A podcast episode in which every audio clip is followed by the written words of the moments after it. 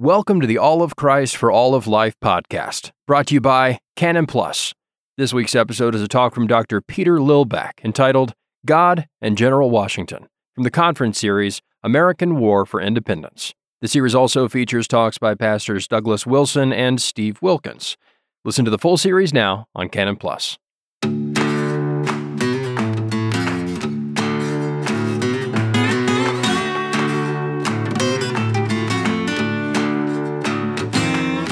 My topic today, George Washington on the faith of a Christian, or to be more trendy, God and General Washington, is an attempt to pick up a theme that I think has been lost, denied, distorted for many, many years.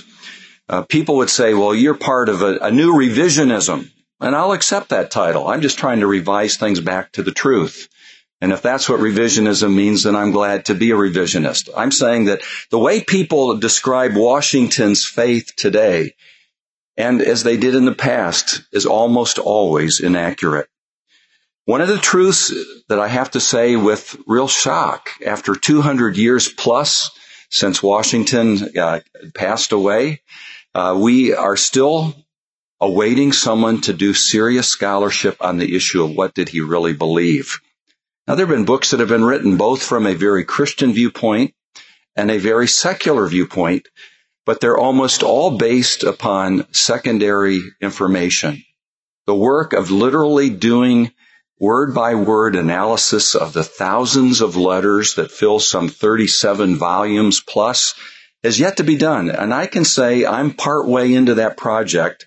And I think I've done enough of it now, especially with the help of the wonderful computer research engine that's now available to every American. And so maybe the most important thing I'll tell you today, if you have the handout that I did prepare for this, you'll see that at the bottom it says there's a website called etext.lib.virginia.edu slash Washington slash Fitzpatrick. Now, if you plug that in, since you all know how to do high tech stuff, you'll discover that you can do a word search on all of Washington's writings in the 1930s version of his collected writings. Those are not complete, but they're pretty close. And that means that you can check me out on any of this. One of the things people are saying, you're a historical revisionist. You're making this stuff up. Now, some of these things you can't find there because they're part of my broader research. But a number of things that I'm going to talk about, you can go back, just like Paul did, uh, had to do with the Bereans. I want to say, is that in the Torah? Show me it's in the law. Where do you find it? You don't take my word for it. You go back and look at it. And when the day comes in God's providence that my uh, study that I'm doing with a fellow by the name of Jerry Newcombe, who works with Dr. Kennedy and Coral Ridge Ministries comes out, all of the research notes will be there available for you to check on me. I'm not going to hide anything. I want to expose myself fully to the press, to the scholars that are out there, because I think when you're on the side of real, authentic, primary source research, good scholarship, you want people to take you on. Say, prove me wrong. I don't know what else I can say than what I'm going to tell you. So my point here today is to say that the research sadly largely has not been done by anybody. I'm trying to do something to correct that. And so as I start then with the views of Washington's Christianity, let's recognize that until about the time of the bicentennial of Washington's birth, which is about 1930, 32, most people believed instinctively that Washington was a Christian. Anyone who had written on the topic said that. And what is sad is that basically what they did to prove the case, they used all the great anecdotes that everybody knew.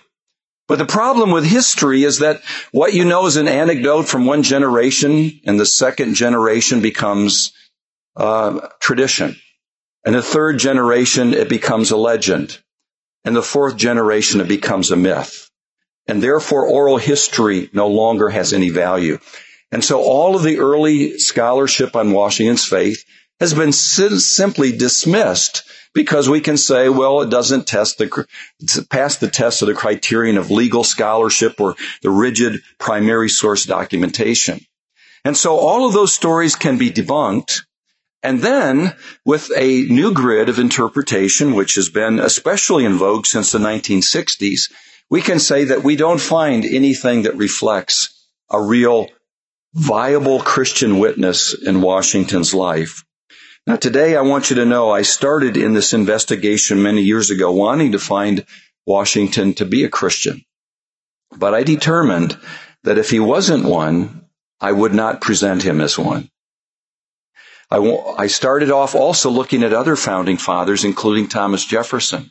I wanted Thomas Jefferson to be a Christian.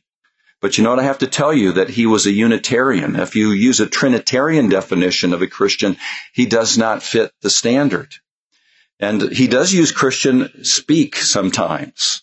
But when you find him at his most authentic description of himself, in fact, there's one particular story in the life of Jefferson that's in his collected writings where he is actually asked by someone, would you be a sponsor for my child in baptism? A godfather. Would you stand there for my child? And he writes back and says, I cannot do this in good conscience because I'm a Unitarian. And to be a sponsor of a baptism means that I have to affirm the Trinity in an Anglican church, and I can't do that. Now, don't you appreciate Jefferson's honesty? What you need to realize is that one of his contemporaries by the name of George Washington was a sponsor for children in baptism on at least nine occasions we can find in his writing. And he understood exactly what it meant to do that. He was saying that I'm affirming the historic Christian orthodoxy of the Trinity and saying I will work with this family and this child to help them to know these truths. And one of the things that Washington said of himself throughout his life, my honor is very important to me. He said, I'm a man of truth. In fact, he wrote to his commanding officer as a young um, uh, military person in the Virginia Army, wasn't really an army, a militia fighting the Indians. He says, I'm a young man in whom there is no guile. He said, I tell you what I believe to be true. Washington whatever we say about his faith or non-faith, acted consistently as he saw it with what was his conscience. And that means that his actions are important. And as we begin to look at some of his ideas, the evidence for his faith, I think it's important to realize that he had a motto understood by his own granddaughter, uh, Nellie Custis, uh, who said that he used to teach uh, Nellie Custis Park, Washington. I've forgotten how you put all their names. She was adopted into his family. But basically, her, she said his motto was God and country, words and not deeds. I found both of those phrases in Washington's letters. He said, my God, my country, and myself. And he says that I am concerned to emphasize deeds, not words. So as we enter into the discussion of Washington, we need to realize this is a man who is not a theologian. He was a farmer and he was a military man and he was involved in politics. He did not write theological treatises. That means the evidence that we are going to find in his writing are always going to be tangential and indirect. He's not going to say, let me tell you what I believe about the deity of Christ. He did not try to do something like that. So we have to do it as a indirect study of his life, of his words, and of his uh, actions that come together to give us a perspective. Now, before we plunge into some of the evidence, let me add one third thing. If the early view of Washington's Christianity was that he was a Christian, there are all these anecdotes, and then more recently, there's been a denial of that. He was, in fact, a deist. A more recent variation on that is, well, maybe there's some evidence that he was a Christian, but he was not very devout. It was only political type Christianity. Well, among all of those ideas, we attempt to place this discussion today. And let me narrow the discussion as simply as I can by putting forward what I think is an incontestable definition of what a deist is. Because everybody who has written on this topic who denies Washington's Christianity, including great Christian people and scholars, will say he was a deist. Well, what was a deist? We can break the word deist into two categories. What I would call a historic uh, 18th century deist, and that is the time of Washington in the 1700s, or then what we would call a hard deist, what a deist became in the next century, in the 19th century. The first deist definition is one who says there is no revelation from God. God does not unveil himself to people. There is a God, there's a first cause, there's a creator, but there is no revelation. So if we're going to demonstrate that someone was a deist in the milieu of our founding fathers era, we must demonstrate that they deny revelation. That's the first one. The second part is that we must show that they reject the deity of Christ. A deist was by definition an anti-Trinitarian. Two elements of a historic, indisputable definition of the milieu of the founding fathers of a deist is that there is no revelation and there is no deity for Christ. Now, as you go to the next century, you can add a further component, and that is a rejection in toto of the idea of providence. That God is active in history. Okay, you know that idea as the watchmaker who winds up the clock and then he lets it unwind and pays no attention to it. Or the absentee landlord theory of the creator. He creates everything and then he leaves it to go about its business. Well, I want to say that there's probably only one, at best two deists in that sense in our founding fathers era. You can, even Jefferson, who I've already admitted is a Unitarian, will believe strongly in the fact that God is somehow active in the affairs of human history. One of the little pamphlets that I've sent along as a free gift for you, if you'd like to take it, is called uh, "Freedom's Holy Light with a Firm Reliance on Divine Providence." I saw them stacked up in the back. Take one if you want, and they're just an attempt to show how the idea of providence keeps showing up again and again all throughout American history. We are not hard deists if our nation was intended to be a deist nation. That's another debate. It's clear that they believe that God was active in history. So with that kind of an introduction then of saying that we really do still need to do the research, surprisingly, on this topic, and secondly, uh, there is this definition of a deist that we must keep in mind and hold all of our opponents to Washington's claim to be within the Christian heritage to and say it is not enough to say that Washington sinned. It's not enough to say that Washington wasn't a perfect churchman. It's not enough to say that Washington wasn't the best Christian. Those don't define a deist. They define a kind of a Christian. And what we must require of those that want to take Washington out of the worldview of Christianity is to show that he denied revelation and that he denied the deity of Christ. And I want to say to you, there's not one shred of evidence that can show either one of those. Not one. In fact, as we begin to look at the evidence for Washington's faith, I think we need to realize that he does describe himself as a Christian. And he clearly criticizes those who denied God's providence or sought to separate the role of religion in supporting constitutional government. So that's a mouthful, but let me give you a few examples. In a private letter that he writes to another general, he says to General Thomas Nelson, as we look at the fact that now the British are back in Long Island, where they nearly destroyed the American troops the first time, but now they have retreated there to be safe from our forces. You must be worse than an, e, uh, an infidel and more than bad to not believe that God's providence has been at work on our behalf. Now that wasn't a political statement. That was a private letter of affirmation. And will you notice what he says in those words? He literally is quoting the King James translation of the Bible. You've heard the phrase worse than an infidel? But now it's interesting, an infidel in that day was to be identified in almost everybody's mind with a deist. It was a synonym for a deist. An infidel is one who didn't believe the Bible. It's one who did not believe in the deity of Christ. He was rejecting historic Christianity. And therefore, when he says that this one is worse than an infidel and more than bad who cannot see God's providence, he's simultaneously quoting the Bible, rejecting deism and, uh, and recognizing that one must affirm that God has been blessing the American cause in some way. Now that statement stands unchanged. I challenge anyone who takes a deist view of Washington to see if ever once he changes his mind having said that. And you will not find it. He will say, for example, the propitious smiles of heaven cannot be expected on any nation that rejects the eternal laws that have been ordained by heaven. Now that's what he says in his first inaugural address, in his first beginnings of leadership of the new nation. He says that heaven has ordained something for earth. They are rules. They are eternal. We could call them the Ten Commandments. God has revealed the law to his people. As he retires from his office, he says the kind of constitutional government that we have can never last unless it's supported by religion and morality. He said, you cannot call yourself a patriot if you're seeking to undermine these things.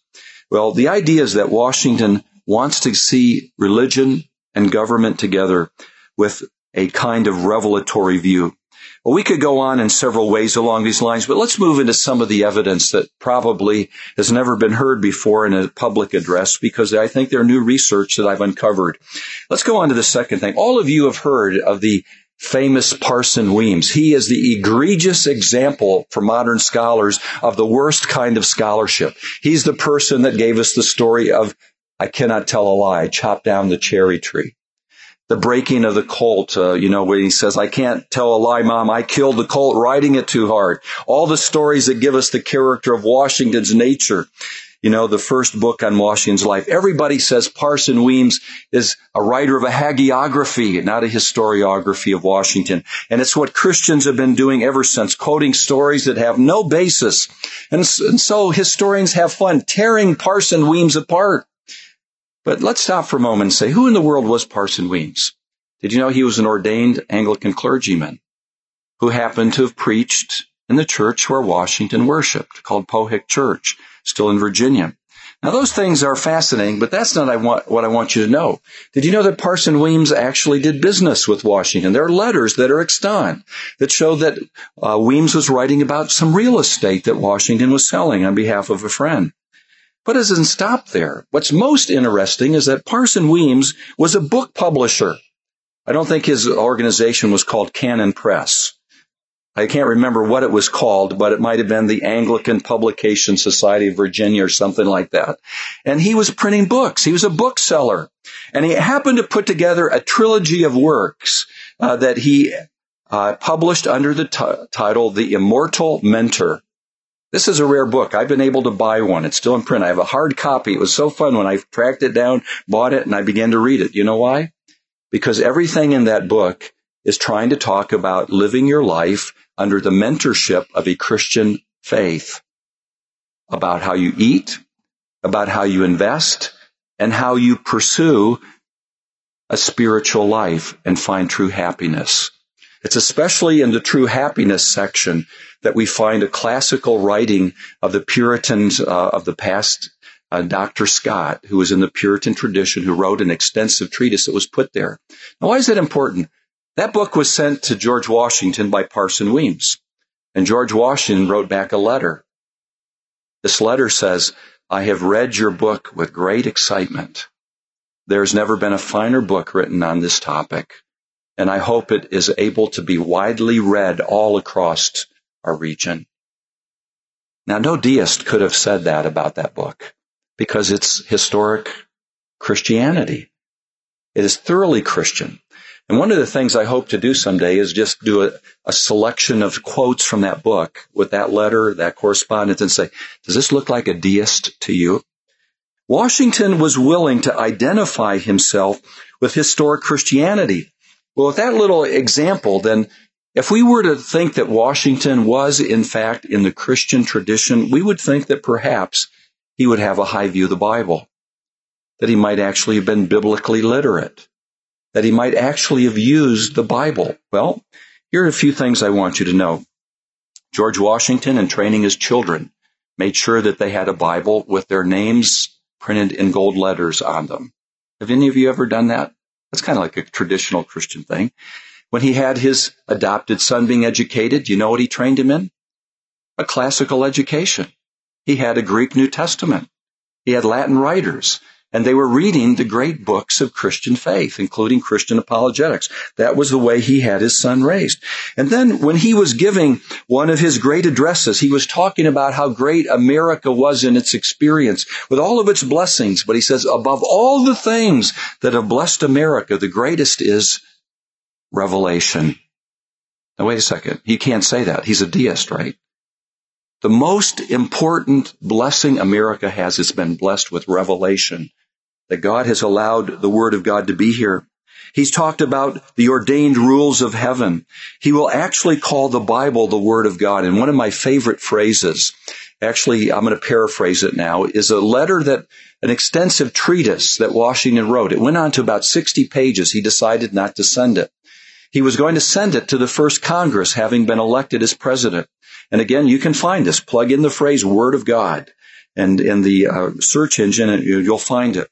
And in this uh, particular document, he says, the blessed religion revealed in the Word of God will remain an eternal monument on the depravity of man. Now wait a second. I think I might find that in John Calvin or something. That's a lot of Calvinistic language, isn't it? And he says, when you look at this religion revealed in the Word of God, you'll see how men in their depravity can take the best blessings of God and turn them into curses. What's he talking about? He's talking how the religion of Israel had been turned around to destroy the Messiah. And he said, this is an eternal testimony that tells us what men will do with the Constitution that we have.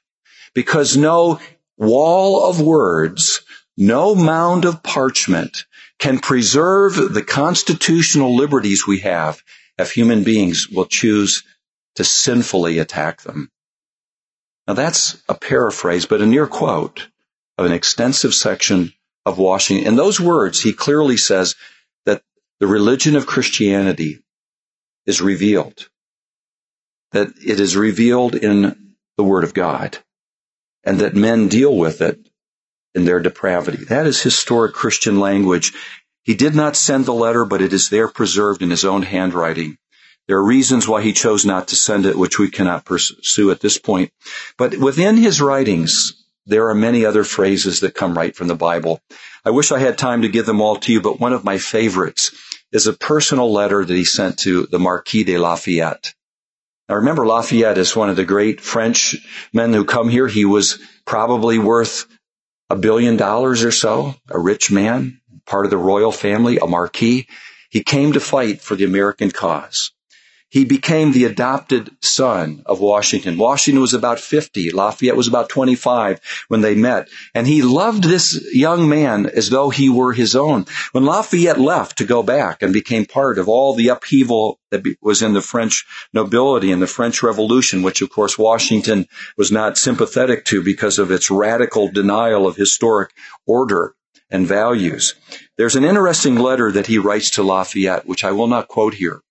But I will, if you want to pursue it, I'll be glad to make the references available where he will, in a paragraph, write to him and he will bring nine Bible verses together in one paragraph. He doesn't use chapter and verse, he just quotes them. Now I tried to look at that passage and find the references. I tracked them all down. I recognized them as, as biblical phrases. And I asked myself, could I write a paragraph like this, where I just simply let my brain go into biblical speak and I said, I don't know that I could do that. He was writing a letter and he knew the Bible well enough that he simply took biblical phrases and he strung them together in perfect coherent sense, indicating how deeply the Bible had been part of his mind. This is something that I don't think you would expect from a typical deist. A man who has so suffused his mind in the Bible that he would write in biblical language. But this is not the only example of this. There are many other letters that I've come across where he does the same. Uh, some 300 biblical allusions, which I've cataloged, but I will not present here. One of the other examples I would like to present to you as we go along is Washington's affirmation of various sermons that he declared he had read that were deeply Christian, evangelical, and orthodox. Again, in his writings, there are sermons that were sent to him. Now you need to realize that when you come to a busy man and you send him something, it doesn't mean he's going to read it. He might keep it on a shelf. He might have it there, but he may never use it. But in about seven or eight instances, Washington says, I received the sermon that you've sent me.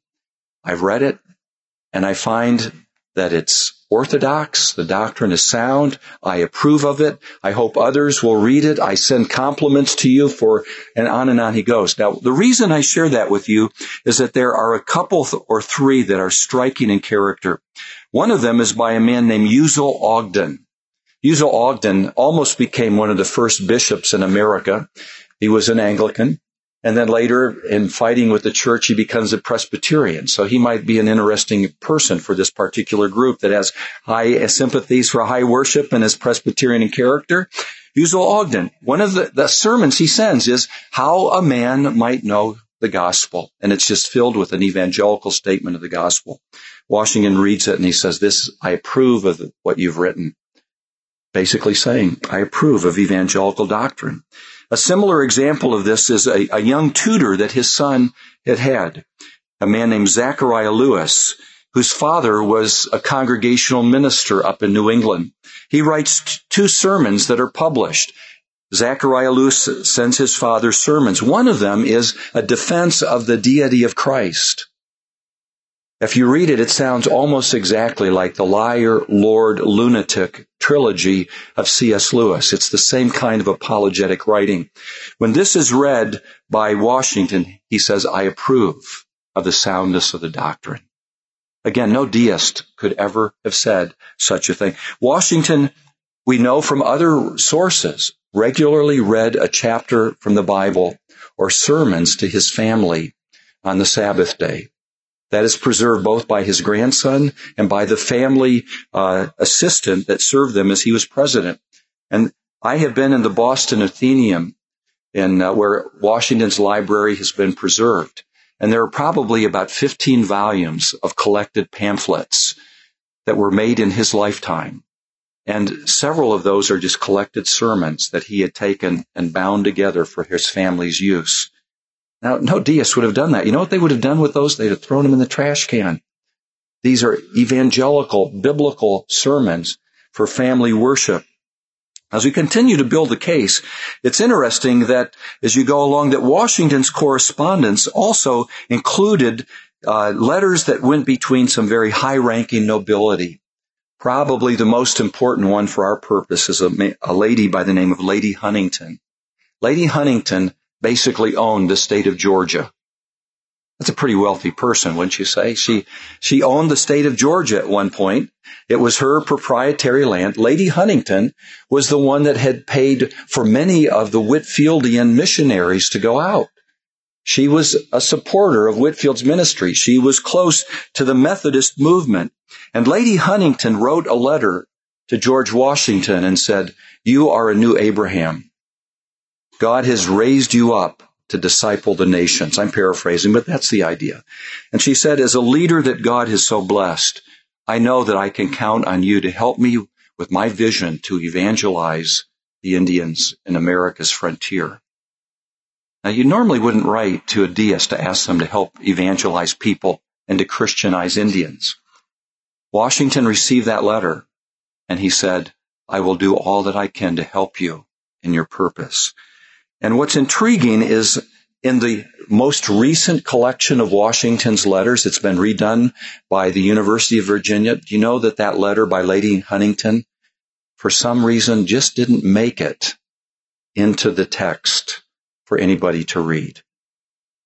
I've wondered, why did they not let that letter, it has been literally suppressed by the scholars that have given us the most recent version of the letters to Washington and Washington's response back. Because when you put them together, two plus two don't equal deism. They equal evangelical Anglican mission interest. And it's suppressed. I hope I can someday ask the editor, why did you choose not to let people read that letter? I hope it was just a mistake. But I'm a little skeptical. They're so careful in getting everything. They tell you about it, but it's not there. Now, also what's interesting as you go from there is the next item, uh, letter F, George Washington's correspondence with missionaries to the Indians and his approval of their mission statements that are simply theological extracts from the Bible.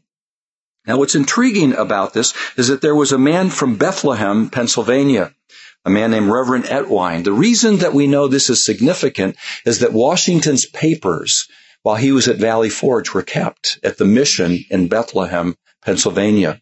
Many of the men who were wounded from the Battle of Brandywine went to Bethlehem. This is the place where uh, Ephrata is, the cloisters, and it's a traditional Christian place to this day in Pennsylvania. And Reverend Ettwein had opportunity to have encounters in interaction with George Washington as a general. Reverend Ettwein says, I send you an extraction of the principles by which we use to share the gospel with the Indians. I have found that that also has been suppressed in the collected papers of Washington. It's referred to, but they don't let you read it. I've gone back and found the manuscript. It's six pages. And you know what it is? The extract of how the uh, brethren do mission work with the Indians. They're just Bible verses. It's a, just a wonderful biblical theology of sharing the gospel. And Washington wrote a letter back and he said, the deep desire that we have to see the Indians converted has a fair hope that it will be accomplished through the methods which you are using. I applaud you in your efforts. Washington was one who said, I want to help see the Indians brought to a Christian faith. Well, with these sorts of correspondences, biblical knowledge, involvement with Christian things that show that he has an interest in biblical revelation, a recognition in some way of the deity of Christ, which we've not fully affirmed and proved yet, but at least hinted at, we begin to look at some of the historic Reformed orthodoxy in the language that he used. For example, I've noted that Washington was remarkably Calvinistic at points in some of his theological vocabulary. I'm not saying he was a Calvinist. I'm not going to conclude that. I am saying that his Christian thinking was influenced by ideas that emanate from the Reformed tradition. One of the classic examples is the word of the Bible that has been the thousand year reign of Christ called the millennium. Now you won't find that in Washington's writing if you spell it correctly. You have to misspell it. Washington is a bad speller. On three occasions, he will use the word millennium or millennial with one N. If you want to find it, that's how you find it. So spell it wrong and it'll show up. Okay. And basically what he says are things like this. It looks as though the promised millennium that we have so longed for is farther off than we had wished. Now, that view of the millennium is not a premillennial or amillennial view. It's a postmillennial view. And of course, that's consistent with the New England kind of Christianity that had leavened much of America. Many of Washington's closest friends were the Scotch Irish Presbyterians that settled in Alexandria where he ended up worshiping mo- much of the rest of his life as an older man. His closest friend, his personal physician, Dr. Craik, was a Scotch Irish Presbyterian. And so they talked about millennium type stuff. And Washington uh, apparently offhandedly affirms it on three occasions that he was longing for the millennium. You know, deists don't believe in a millennium because that's an idea that comes from the revelation in the Bible a hope for the new age that God will bring upon the earth. He calls the Bible Holy Writ. He writes to Gouverneur Morris, one of the great uh, leaders in the uh, con- uh, Constitutional Convention, and he will say that this argument is as sure as a proof from Holy Writ. And that's not said in jest. It's said as a matter of fact. He said, if you believe something is true, prove it by the Bible, and that settles it. Well, you know what? no deist believes in that sort of thing. They don't believe the Bible is true. He says it's as sure as an argument established by Holy Writ. And he's writing not for public consumption. He's writing to a fellow political leader who may not have actually shared that high of a view of the Bible. He speaks of human depravity. In fact, I've mentioned that in his letter to Congress where he talks about uh, the eternal monument of human depravity being what is found in our holy religion, revealed in the Word of God. A, a paraphrase that Washington has for depravity is the word rascality. Isn't that a good one? That's a word that Washington says, I'm becoming totally convinced of the rascality of the human nature.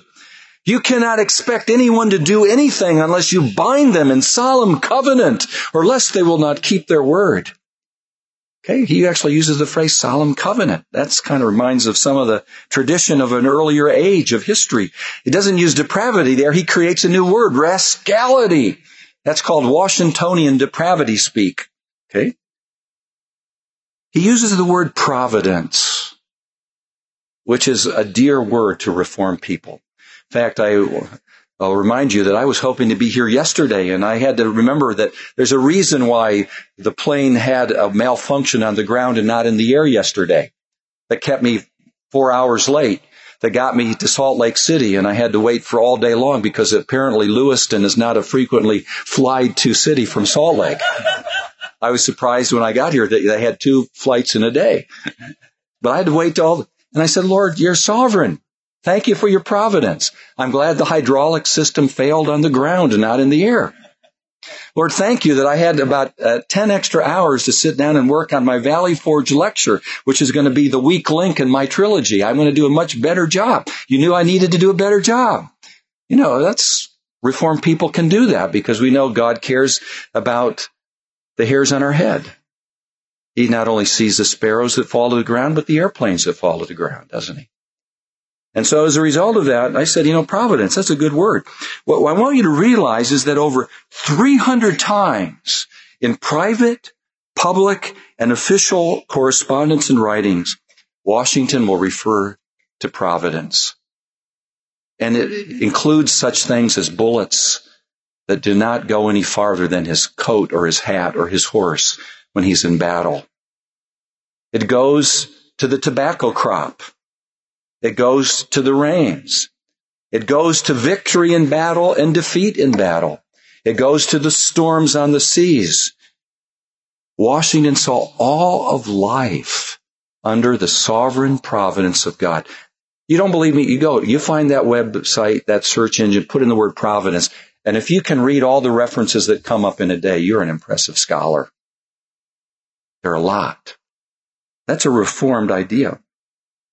When it comes to the words deity, the names for God. Now, one of the arguments that a man by the name of Paul Boller uses, Paul Boller has written probably the, the most quoted book on Washington's deism, is that Washington chooses to not use the names for God that orthodoxy uses. He would rather use the terms of the deist. So I took him up on his claim. He wrote in the 1960s. Now with the help of computer searches and all that sort of things, you can take Thomas Paine, the hardest deist that America had. One of the great patriots to be sure. Common Sense was read by everybody. Made him famous. The Age of Reason was so terrifying to Americans that people would not even let him be buried in their cemetery because it was such an assault against biblical Christianity. I went to the Age of Reason. I did a search on it. It's computerized and tried to find out how many names for God you could find. And what seems to me is that if the more deist you are, the less rich your vocabulary for deity becomes. There are only about five names for God. And the titles that Paul Boller says are all deist terms are not deist terms. Instead, they're the kind of phrases that I find in writers like Jonathan Edwards and other sermons of Orthodox preachers in Washington's day. They have that Baroque quality to them that says we never use the name of Jesus intentionally or God unless we can embellish it with a title that shows that he's glorious. We don't just let the name drop. We want to bring it honor. And so I actually have tried to go through and collect some of the writings for uh, the name for God in Washington. I found some 90 different variations on these words. Uh, he uses such traditional names as God, Almighty, Supreme Being, Deity, Divinity, and Divine, or uh, various phrases like that. He uses scriptural names like Jehovah, God of armies, Lord of nations, Creator, and Maker. He uses on one occasion the Masonic name, which is the great architect of the universe. Now I know everybody says that's a great reason he couldn't be a Christian because he was a Mason. I want you to know I'm not here as an apologist for the Masonic order. But the other day, because I'm now the president of Westminster Seminary, I was looking in a letter at one of the uh, great early funders, because one of the things a president do is tries to get money for his seminary. So off record, anybody wants to give to Westminster, talk to me, okay? I'm not allowed to say that officially here, okay? You can expunge that from the tape, right? But uh, the point is, one of the great funders of the seminary in the early years was a man named Dr. Stevenson. And there's a letter from J. Gresham Machen that goes to him and said, if it weren't for your gifts, we would have closed the doors a long time ago. Thank you. This man was giving to the most orthodox seminary on the face of the planet. And then I looked at the caption of the summary of his life, and you know what one of the things it says he was? Now don't tell anybody this. He was a Mason. To be a Mason does not mean that you don't believe in the deity of Christ or in Christian orthodoxy. The founding of Westminster Seminary proves that itself. I'm not a Mason. I'll never become a Mason. I don't want to advocate for the Masons. But it is a non sequitur to say that. One of the founding members of Proclamation Presbyterian Church until the day he died, who was a wonderful evangelical Presbyterian wore a Masonic ring and said, I believe in the gospel of Christ and I bring the gospel wherever I go. So don't assume that to be a Mason is meaning you can't be a Christian. Maybe it's inconsistent with Christian ethics. That's a topic for another day. Okay? But my point is, is that only once or twice, maybe three times, we'll find that name for God. The traditional names, scriptural names, a Masonic name. And then he uses the Baroque names for deity, like the disposer, dispenser, governor, arbiter, giver, benign parent, wonder working deity. Those are beautiful phrases that we don't use anymore. But you can find those kind of phrases in the great preachers of that era. Sometimes he will use uh, the names of divine attributes as qualities for God. Providence will mean God sometimes. Wisdom will mean God sometimes. Heaven will mean God. And power will mean God. These are such types. What kind of attributes does Washington attribute to God? He's omnipotent, all wise, kind, gracious, good, merciful, supreme, grand, great. He can be appealed to. He is the judge or arbiter. He brings vengeance. He's holy. He does miracles. He's wonder working. He brings prophecy and he knows. I think he implies the Trinity in several ways when he speaks of the divine or divine author of our blessed religion. Now speaking of Christ, I'll talk more about that in a minute. He affirms in a quote that comes from the Continental Congress in a day of prayer that we must seek the Holy Spirit, bringing the religion of true religion to the earth. He will attend a Trinity church. Did you know that Washington was so faithful to the prayer book that in one of his letters, he writes for a prayer book with certain dimensions that will fit perfectly into the pocket of his jacket. He did not want to travel without his prayer book. And his 1662 prayer book, which he used, was thoroughly Trinitarian and Orthodox in its nature. He believed that providence, when he described it, was a sovereign, inscrutable, uncontrollable providence that works God's good purpose. It is all kind, all wise. It brings the will of God, and we must submit to it without repining and complaining, for it fulfills God's destiny.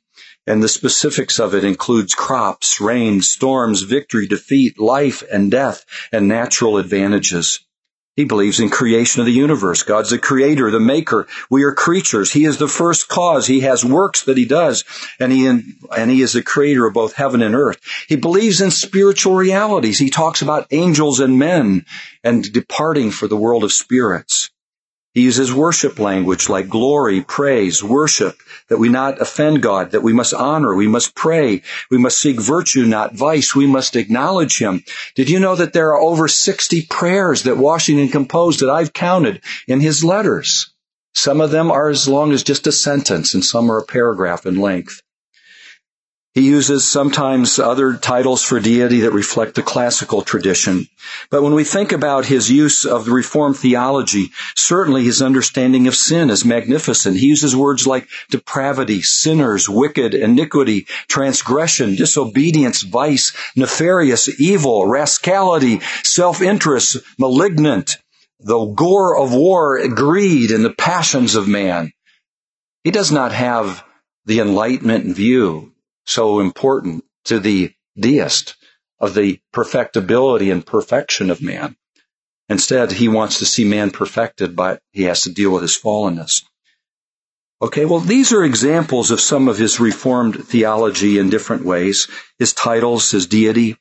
But one of my favorite phrases that I like to call the Rosetta Stone of Washington's view of providence the Jewish synagogue in Savannah, Georgia congratulates him on becoming president of the United States. And as he writes to them, he sends back an interesting letter. Uh, the letter goes something like this. I hope that the dews of heaven might rest upon you who reflect the history of God's people. You know, he gives them biblical language reflecting their Old Testament heritage. And then he says, indeed, blessed is that nation whose God is the Lord Indeed, that same wonder working deity, Jehovah, who rescued the Israel people from the bonds of Egypt is the one who has lately rescued America in our battle for independence. Now wait a second. Did you hear what he just did? Quoting the Bible, he affirmed the story of the Exodus to a group of Orthodox Jews. He named God with the name that they would not name.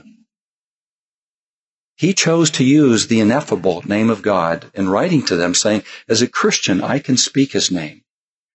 And I believe in the same providence of the history of redemption that rescued the people in Exodus as the one who's rescued America in giving us our own independence.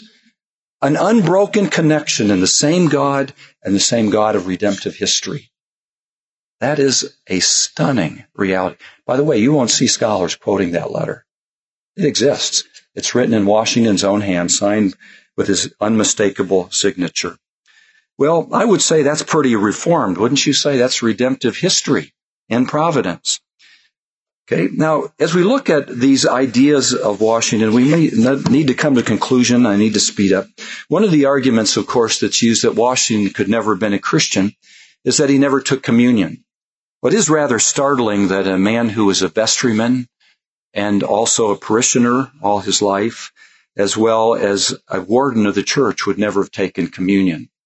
I think that's an, a contradiction in terms. But what we need to realize in an age where records are nearly non-existent, you know, you can't even prove all, who all the pastors were in the early Anglican churches in Virginia. The records, by and large, have been lost.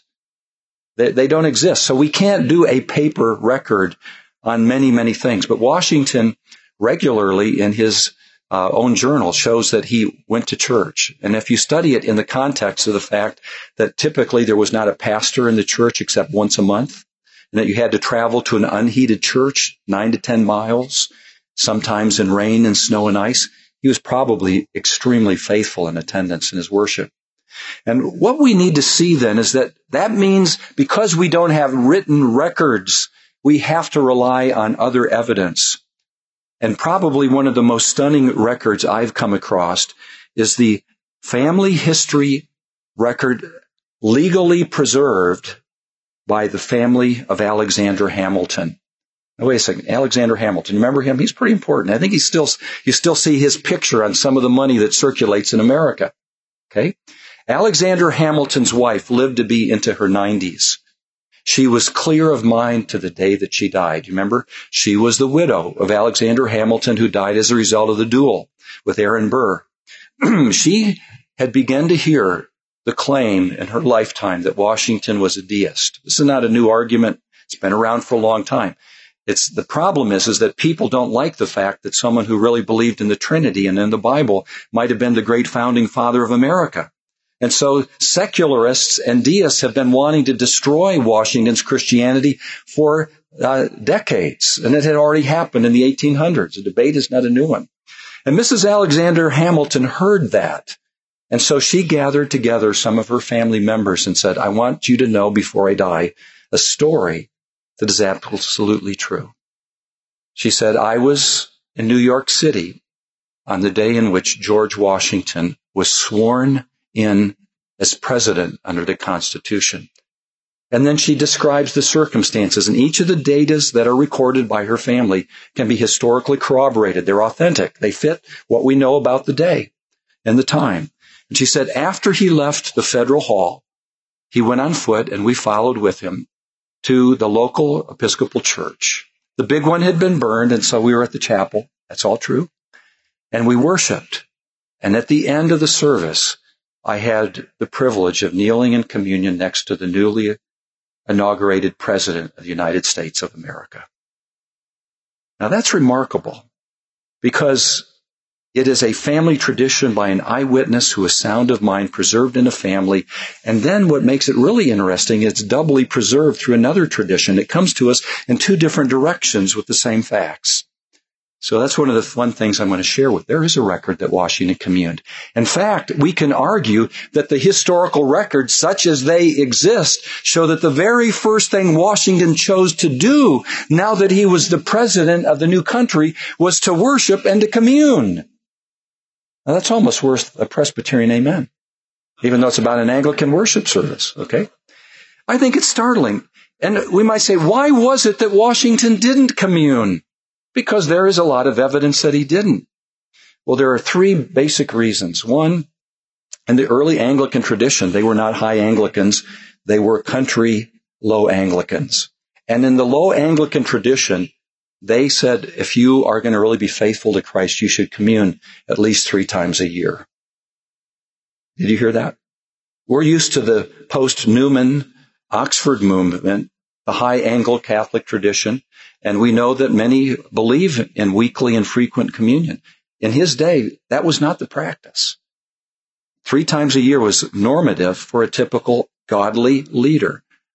Secondly, in this context, when the war started, Washington was never in a place very long where he could become part of a local church worship.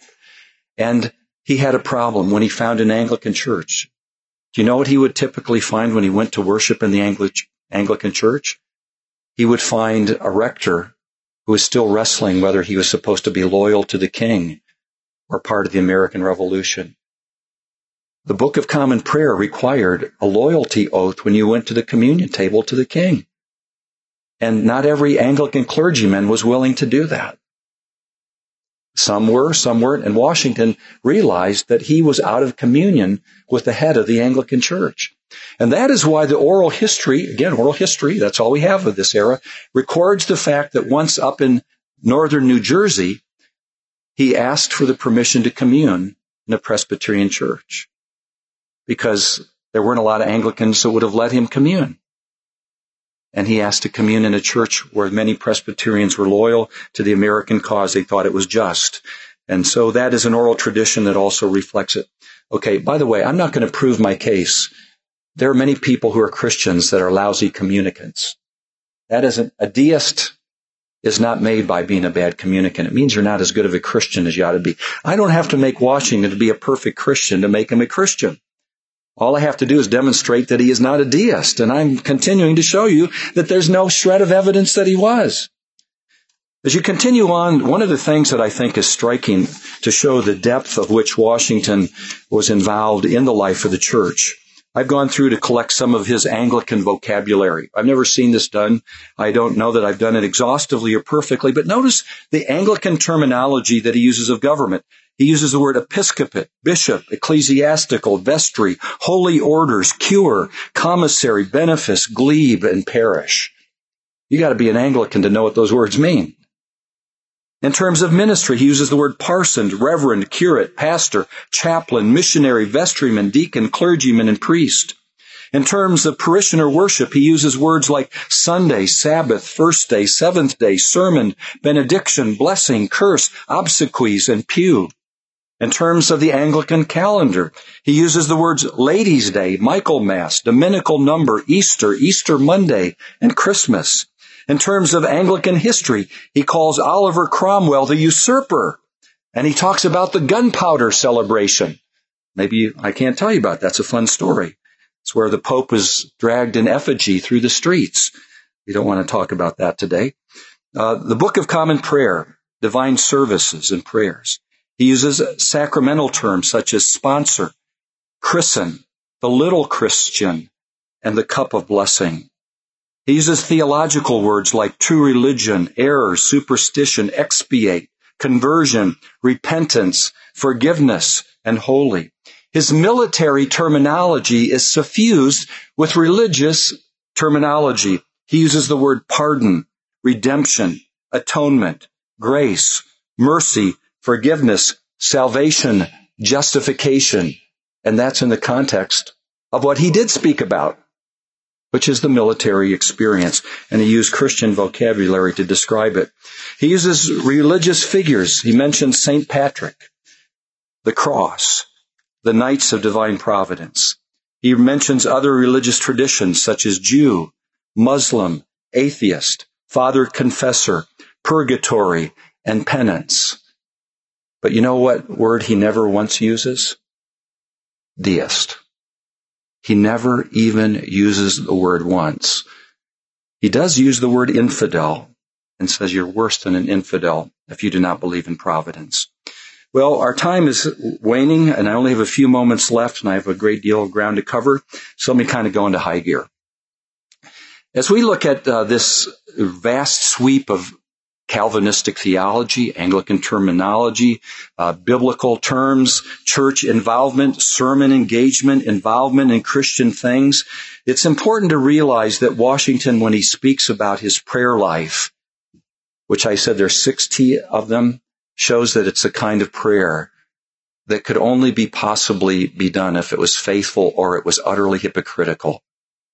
He talks about my fervent prayers. He talks about my vows to God. He talks about uh, his praying for God's blessings upon people and safety. Washington, when he goes on from his prayer life to talk about religion, interesting, uh, Paul Boller, who does this great book on George Washington religion, never even does a survey of Washington's use of the word religion. On the surface of it, that makes that word, that book, unacceptable. He said that's what he's going to talk about. And he never even gives us the use of the word religion in its exhaustive sense in Washington. You'd think at least he would have pursued the word. And he doesn't even do that. I have pursued the word religion, and one of the things I've discovered is that he actually makes a clear statement about something being true, what he calls the first commandment, the first commandment of creation, that is to be fruitful and multiply. Interesting. He's going back to the Genesis account. That's how he looked at the western frontier. That's why he wanted to open it up with rivers, is so that the persecuted people of the world could come to America and enter into this vast wilderness and have a place to live. He said it's consistent with the first commandment of religion, whether construed as revealed or natural religion. Now, why that's important is that the distinction between revealed and natural religion is critical. Revealed religion is only what a Christian holds to. Natural religion is only what a deist holds to. And he says it doesn't matter whether you're a deist or a Christian. This holds true. He has that kind of language that recognizes the truth of religion. And so when he uses religion, you know what he says? Speaking of Christianity, he calls it our blessed religion. He speaks of the true religion. He talks about our blessed religion revealed in the Word of God. So we can debate then whether Washington ever prayed at Valley Forge. There was no videotape taken. There were no photographs. After all, secret prayer is not seen by other people, but we can see the kind of language he uses to describe his prayer and his view of religion, that it would have been something that he quite likely could have done. But we need to conclude You already hear I conclude about four times. That's the second conclusion. I'm trying to be consistent with my introduction. The testimony of his friends. One of the most important statements I can possibly think of is what comes from the diary of General Muhlenberg. You know, his father, Melchior Muhlenberg, is the father of Lutheranism in America. His son, uh, General Muhlenberg, actually went to study Lutheranism he left the pietistic school and because he didn't feel like he really fit there, he came back to America. He ended up becoming a Lutheran minister in Virginia, not far from Washington. And he became to be a great uh, outdoorsman. He actually used to hunt with Washington. And he's the man that was preaching uh, when the call came out uh, to, for soldiers to come and help in the revolution. He had on his robe. And he was preaching on Ecclesiastes 3. And he's, it's a time for war and a time for peace. And at the end of his sermon, he opened up his robe and he had on a general's outfit in the Revolutionary Army. And he said, My brothers, it is time for us to stand for the liberties of America. And they beat the drum and 300 men, I guess, left the church and went out and signed up right from his church service. Okay. This man loved American uh, freedom. He was an Orthodox Lutheran. He was a minister. He was a Virginian. His brother, interestingly, was a uh, Orthodox Lutheran up in New York City who was very upset with his brother for standing for the American cause until the British came and closed down the Lutheran church and drove him from his pulpit. And he wrote back and said, I apologize. You were right, and I was wrong. It is that second Muhlenberg, the other Reverend Muhlenberg, whose name is on the uh, Bill of Rights when it was signed because he ended up going to Congress later. Now, this General Muhlenberg writes in his testimony, I have been with General Washington. And it is a cr- incredible joy to be with a man who believes in the atoning sacrifice of Christ and leads his men in worship. Okay, paraphrase, but that's what he says. A man who is a, a minister, an inner circle general who was with him in the battles, who came from his own place of Virginia. And that's the testimony. I'd like to find anybody who had that kind of a close connection. Anybody who's ever accused Washington of being a deist was never close to him. They were not his intimates. The men who were intimate with him understood who he was. George Washington was a churchman, as we've already said. He purchased the pew at the highest price. He personally plotted, laid out the church that he worshiped. He made sure that the pew that he bought was closest to the communion table and also able to view the pulpit. Uh, it was a place where he and his wife regularly worshiped. His minister in Alexandria at the end of his life was a man by the name of Reverend Bryan Fairfax. I want to say just a quick word about him. He was a royal figure from England. He uh, Fairfax family owned most of the northern neck of Virginia, which is a big part of Virginia. They were the wealthiest family. He went to become an Anglican minister after the Revolution. I've come across one of his old sermons. They're very hard to come by. The Virginia Historical Society had one. You read it, you know what it is? It's on the, the atoning sacrifice of Christ. And it is thoroughly orthodox. It shows the kind of sermons that Bryan Fairfax would have preached when Washington would have been worshiping in his church. It was his closest friend throughout his life. He was a minister and was thoroughly orthodox. When Washington died, his wife was there. The record says the Bible was open. She sat at his side, known as the most Christian woman in all of Virginia from her early years. His last words were, "Tis well." And when he said them, she said, "Tis well." When the family buried him, they took the words from the prayer book from John 11, and you can see them there to this very day. I am the resurrection and the life. Now we have to put all this together somehow and say, what do we make of a man who is like this? Well, we need to make a lot then, I think, of his statements when he says in one of his letters, on my honor and the faith of a Christian, this letter is true. When he says to his troops, be Christian soldiers. When he says to the men at Valley Forge, to your work of being a patriot, which is a great honor, add to it the highest honor of being a Christian. When he says those things, I think we need to take them to be the truth of who he is. Washington was a man who believed in the Christian faith and practice of the Anglican Church. He was one who bought theological books with his own money. And this is where I conclude. The only theological book that we can find that he ever purchased was from the Bishop of Sarum. It was an exposition of the 39 articles of the Anglican Church. And the Bishop of Sarum, uh, Bishop Gilbert Burnet, was known as one of the leaders of what was called the latitudinarian Anglican movement. This movement trained the two pastors in the Anglican tradition that Washington had, Parson Green and Parson Massey. What did the latitudinarian system hold? A deeply orthodox Trinitarian faith that emphasized the faithful obedience of the Christian in life, coupled with a very broad religious liberty perspective. Well, if you look at Washington's life, that's exactly what you find. There's nothing that is not orthodox in his Christian vocabulary. He is always emphasizing deeds, not words. And his whole purpose for going to the field to lead the army, he said, was to establish our civil and religious liberties. A latitudinarian at this time in history was just what an Anglican was. They did not have the great awakening evangelical spirit, but they loved their confession and their creed and their worship. And he fits that image to a T. So then, as we look at Washington from this point on, I would like to propose that we not follow the centrifugal forces of the debate that's been going on for the years. He's a deist. No, he's a wonderful evangelical. He was neither. He was a historic latitudinarian Anglican who was orthodox in his faith. And that means that we have a wonderful tradition when we look at the founding of our nation. It is a nation that is Trinitarianly founded by our first leader. And I conclude with this quote, and this is my conclusion. Only three times, not four today.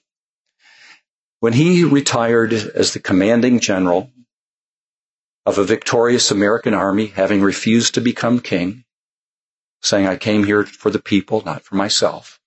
He wrote a personal letter to every one of the governors of all 13 now independent sovereign states. He signed it with his own hand and he wrote a prayer in that letter. He said, we will never be a happy nation unless we are willing to do justice and to love mercy. Wait a second. He's saying he's quoting Micah chapter 6 and verse 8, right? But he doesn't quote Micah chapter 6 and verse 8. Instead, like a good reformed biblical historical theologian, he makes it Christological. We cannot hope to be a happy nation unless we do justice, love mercy, and we imitate the divine author of our blessed religion, without whose charity and pacific temper of mind we can never be who we want to be. Do you see what he does? Instead of saying, walk humbly with your God, his God is Jesus Christ, who we must imitate. And this now is not a quiet personal devotion to his family. He's writing as broadly and publicly as he possibly can, and he writes it personally and says, we as Americans must do justice, love mercy, and imitate Jesus Christ in his peace and love if we would be the nation that I fought for us to be. I tell you, if that's what a deist is, then I want to be a deist. Okay? That's no deist. That is a man who understands that the kingship of Jesus is part of the American experience. It is something that should not be written into our documents because that creates hypocrites. But it should be there in our hearts and lives as we lead, becoming the salt and light of the earth. He is a great exemplar for the Christian statesman still.